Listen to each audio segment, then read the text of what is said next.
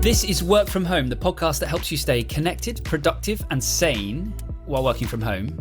I'm Harry. And I'm Alex. And today, you are not alone. You are surrounded by fellow remote workers trying to figure out what the heck is going on. Uh, and today, Alex, you've got some, you found a piece of research. Yes, quite an interesting piece of research, actually, from Slack. Okay. And they've conducted basically their first ever large scale look into what they call the Remote Employee Experience Index. Basically, they're trying to quantify a way of figuring out how happy or satisfied people are with remote work in different aspects of remote work. All right, awesome. And just for any anyone out there living under a rock that hasn't been communicating via Slack. Um, although I guess there are alternatives. Slack uh, is, is, how do you describe it? It's an instant messaging tool. It's a team communication tool to avoid you sending a million emails back and forth. So I think they, you know, they're really steeped in the whole remote work place, and I feel like I guess they they know a thing or two about about this way of working. It's MSN Messenger for for work. Yeah, exactly. What have they found? I mean, it, they have named it the the most boring thing I can imagine yeah, it's it's an industry focused piece of research, but as well as the research, we found an article that highlighted five interesting points from it. So the first one is is that people are not missing the nine to five routine of working in an office, and they say those with flexible hours are almost twice as productive as those who work nine to five, and they also feel a significantly greater sense of belonging. Interesting. Cool. How are they? So how are they finding that out? Is this just anecdotal? Is this just people saying this, or is there kind of a way to measure it?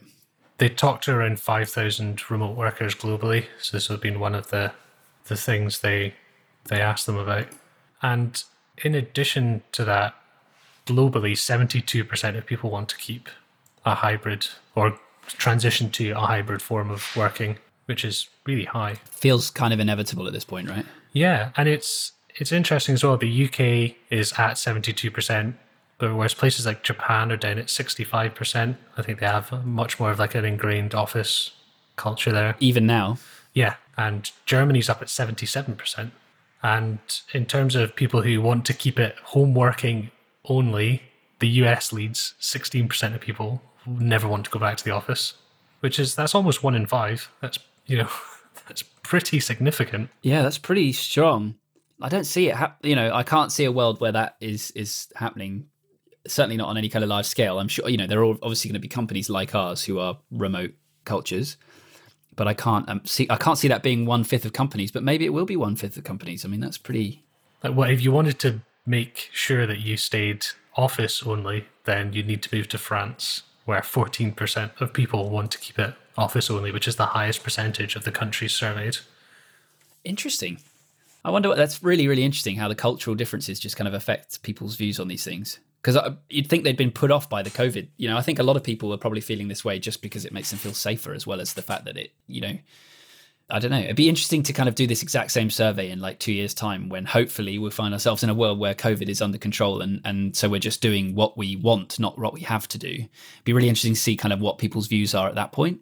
Well, you're in luck, Harry, because this is a survey that will now be conducted annually, according to Slack. So this will be a, an ongoing measurement. So this is the first one, which is why there's all this noise about it, but it should be an ongoing thing. The second point from this is that, and I think this is interesting, it says regular meetings are not the key to keeping employees aligned. Okay. So you mean we've got to scratch our daily stand ups that we've just started? Is that what you're saying? But this is this is as it pertains to like belonging and culture and things like that. It says workers who attend weekly status meetings actually feel worse about their sense of belonging. Huh.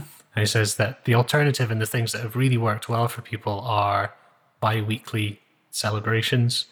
And if you go back to, we had an episode fairly recently with Dr. Michelle Dickinson, and she talked about in her company they make a point of celebrating failure, not just celebrating successes. Yeah, I really enjoyed that discussion. And a third interesting point from this is that children obviously have an effect on working remotely. You'll know more about that than I do. do they? Yeah. But it's interesting that the effect of children is it's distributed unequally. there's a breakdown here, which is it's about the remote employee experience, but they break it down by gender and like the individual people within a household. So globally, people have been, you know, feeling a certain amount of like positivity about their work life balance or their sense of belonging or their productivity. But relatively to that, people with kids have generally been feeling a little bit worse about things. And in fact, specifically women with kids have been feeling even worse still. So it's obvious that remote work it, it isn't affecting everyone equally. Yeah, I can certainly say like yeah, it's interesting from my, my wife's experience. She's definitely feeling that like the the challenges of of having kids and and working at the same time as a kid, I should say, has been has been really tough for her specifically. So it's yeah, it's interesting that it's affecting different kind of demographics differently. The one exception is belonging, which I think is quite interesting, which might stem from the idea that maybe if a company's more allowing you to work flexibly or at home and take care of your kids, you probably feel more at home within the company as well. Yeah, I, I, that that one I found interesting. So I'm looking at this this graph as well. I'm trying to sort of interpret it as we talk. But yeah, I think that is really interesting. That actually it's the the people with kids that feel more that they have the sense of belonging much more, and that's I, I wonder why that is. I'd love to understand more about that. The fourth interesting point here is that telecommuting. We just talked about kids and how there's inequality there, but interestingly, it says telecommuting is more of a leveler than you might expect. And people from Black, Asian, and Hispanic backgrounds actually have a higher rate of telecommuting or working remotely than their equivalent white colleagues, which I think is really interesting. And it, it confirms this idea that in some ways remote work is a leveler as well as highlighting inequality in other places. Yeah, that's it. It's funny, isn't it? Because like, uh, my initial response to, to all of this stuff was not not to this article, but just remote work generally, was that it would be a leveler because everyone, you know, if you live miles and miles away, it doesn't matter anymore. You don't have to spend two hours commuting. You can just be at work at home and all that kind of stuff. Um, but some of the people we've spoken to over the you know all the episodes that we've done have, have kind of highlighted the fact that it actually is a it's going to exaggerate inequality in terms of you know people's access to to the stuff they need to to apply for and you know actually be able to do those jobs because of you know wherever you know their home whatever their home setup might be or their financial position or, or whatever. Um, so that's kind of yeah that's really interesting.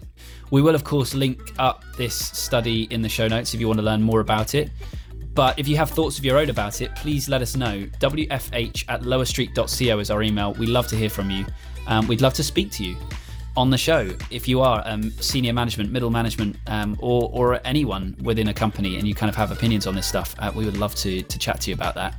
Uh, if you enjoyed today's episode and you think someone else within your team um, would enjoy kind of learning about this this survey that Slack have put out, then please do share it with them. Thanks very much for listening. As ever, we will be back every Monday, Wednesday, and Friday with more working from home goodies, and uh, we'll talk to you soon.